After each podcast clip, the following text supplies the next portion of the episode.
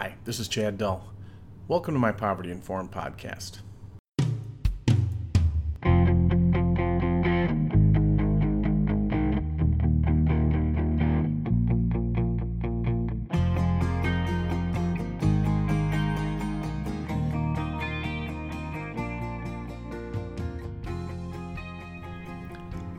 Today, I want to talk a little bit about uh, something we struggle with uh, in higher education, but maybe in services to people overall this uh, sense of urgency. And how do we balance the need to plan with the need to act and and trying to figure out how to move more towards action. Um, I'm just struck by that more and more. Uh, I have a local example here in the city I live in. We have a, a growing population of homeless individuals and over the summer, our mayor came up with uh, the beginning of a solution and designated one of our parks as a safe place for them to stay, which led to a what I think of as a fairly successful tent city, uh, which he always acknowledged was not a permanent solution, but at least allowed people a place to sleep safely and uh, services were brought to them instead of having to try to find them or continuously harass them with uh, law enforcement. But it's almost November, and it's getting cold and they have to figure out what to do next. And I was reading in our paper that they're working as quickly as they can on solutions, but um, it's a struggle. And I think that's true in so many things we do when we try to help people remove barriers or or stabilize their situations. Anyway, it made me think of something I wrote last April um, called "The Patient Is Dead." Earlier in my career, I worked for a vice president whose training was as a nurse. And when she would get frustrated in meetings at our college, uh, she had a particular way of expressing it. Now, she and I interacted mostly in dean's meetings, which are often a place of much discussion and debate, but relatively little action. And when this vice president could no longer take the swirl and inaction, she would announce, Well, the patient is dead. She meant that if we were this indecisive in her chosen field of healthcare, the point of our discussion would have expired. Now, she was 25 years older than me at that time in my career, and I, to be honest, found her mostly funny when she did that. But as I get more veteran myself, I understand her more every day. There is so much to be done, and so often we choose inaction disguised as planning and deliberation. Make no mistake, that is a choice, and it's a choice with serious consequences. You know, the same idea resonates with me as we seem to grant ourselves endless opportunities to learn, when in reality, we need to act. So I always think in stories, and I'm reminded of a story from my first year as a dean, which uh, is about 13 years ago now. Uh, a former student had asked me if I could help him host an event on campus. Now, Dwayne was one of the first students I met when I started in higher education, and I really wanted to support him. So I opened up the campus. Uh, we had a meeting room on a Saturday evening, and I attended his event. Uh, Dwayne showed a movie called Color of Fear, and he interspersed it with uh, guided discussion and reflection.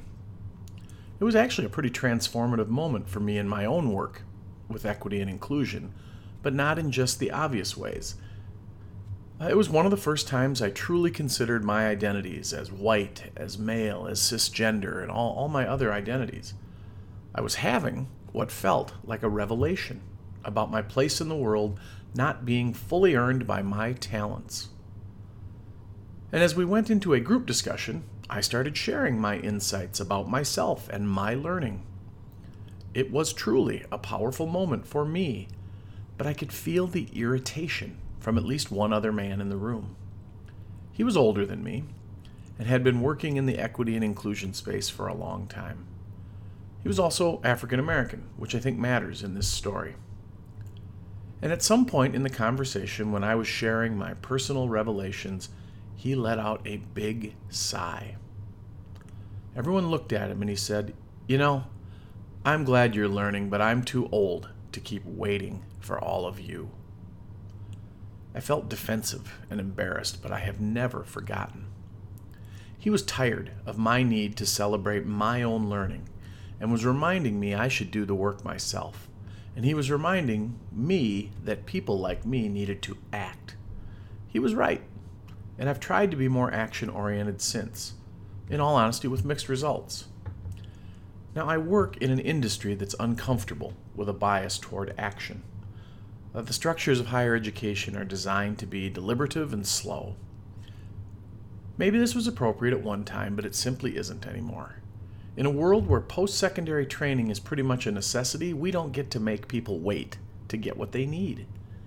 It makes me think of every time I reach into my wallet to give my son $20. Uh, that happens a lot, and I rarely think much of it. Now, contrast that with the single parent at my college who was $10 short for her PTK membership and the multiple emails that flew around my college to see if we had a program to help her. Now, in the end, we did help her, but we ran a fairly, a fairly serious risk of the patient metaphorically dying before we solved the issue. And in contrast to my son, who gets what he needs directly, I will always remember what this student said to her advisor. She said, I know $10 isn't much, but when you don't have it, it's a lot. How many opportunities are lost when we make getting help needlessly complex? How many times could direct action make a difference? These issues are particularly crucial for students and people in the crisis of poverty. See, these notions we hold in the middle class of planning and delayed gratification simply aren't applicable. There's a story I often tell uh, when I do speaking engagements, but, but let me add a couple extra details that I don't always share. In the fall of 2018, I attended a, college, a conference called Real College in Philadelphia. Conference was amazing, and one of the things that happened for me was I, I got to make a connection with a gentleman na- named Mark Horvath, who runs a group called Invisible People. Uh, as I mentioned earlier, the city I live in has a, a growing population of people who are homeless, and at the time, a number of them were staying in a park across from the college I worked for. Now, I've never been homeless, but I am super defensive about being dismissed for being poor. So I was bothered by the tone around town and campus. There was lots of discussion about solving the problem, but I didn't hear much about how to help the actual people sleeping in the park and using the bathrooms in our buildings. I wanted to do something, but I wasn't sure where to start. So when I met Mark, he told me, go get some clean socks, and then go out and offer them to the people that are there and start a conversation about what else they might need. So I did that. And it's a story I've told before, but I don't always share a lesson I learned in that about urgency. You see, the first person I met who would actually talk to me was a young man named Brandon, who it turned out was a student in my division at my college. After giving him one of my care packages with socks and snacks, I asked what else he needed, what else could help. Brandon told me he really needed a bicycle lock to protect his bike. I made a mental note, and a few days later I stopped at the local bike store and I bought a high end lock. I was feeling pretty proud of myself for helping. And when I went to see Brandon again, he was in his sleeping bag in front of the storefront church that he stayed by. And I tapped him on the shoulder and told him I had the bike lock. He was very gracious and grateful. And he seemed almost embarrassed when he told me his bike had been stolen a couple days earlier. You see, my timeline was not his timeline. He didn't need a bike lock someday. He needed one the moment I asked him what he needed. Poverty steals the privilege of long range planning. I work hard to forget this crisis is urgent, and what seems like a short delay to us can be a disaster for someone in crisis. I've been very fortunate to present around the country on a regular basis on these topics, uh, around the country by Zoom uh, in recent days. Uh, certainly, if you ever want to ask me to come talk with your group, I love to do it. It's my favorite thing. Now, the presentations I give are evolving over time, and of course, they're targeted to each audience. But I always finish with a call to action. The first thing I ask for, and would demand if I could, is to develop a bias for action. I ask my audiences to move from if you see something, say something, to if you see something, do something. People avoid direct action for many reasons. They might be unsure what to do or have a fear of doing the wrong thing. I hope their inaction generally comes from good places and not just from indifference. Regardless, I have two pieces of advice as you try to move from paralysis to action. First, look at the outcomes your current inaction has led to. Is what you want to do likely to make it worse? I doubt it. And if you try something and it doesn't work, stop and try something else. My second piece of advice is to simply follow the guidance I was given from Mark Horvath, and I hear echoed by poverty advocates like Dr. Donna Beegle. Ask people what they need. People know what's preventing them from getting where they want to go. Ask them what the barriers are and commit to removing them as fast as possible. Move faster than I did with my friend Brandon.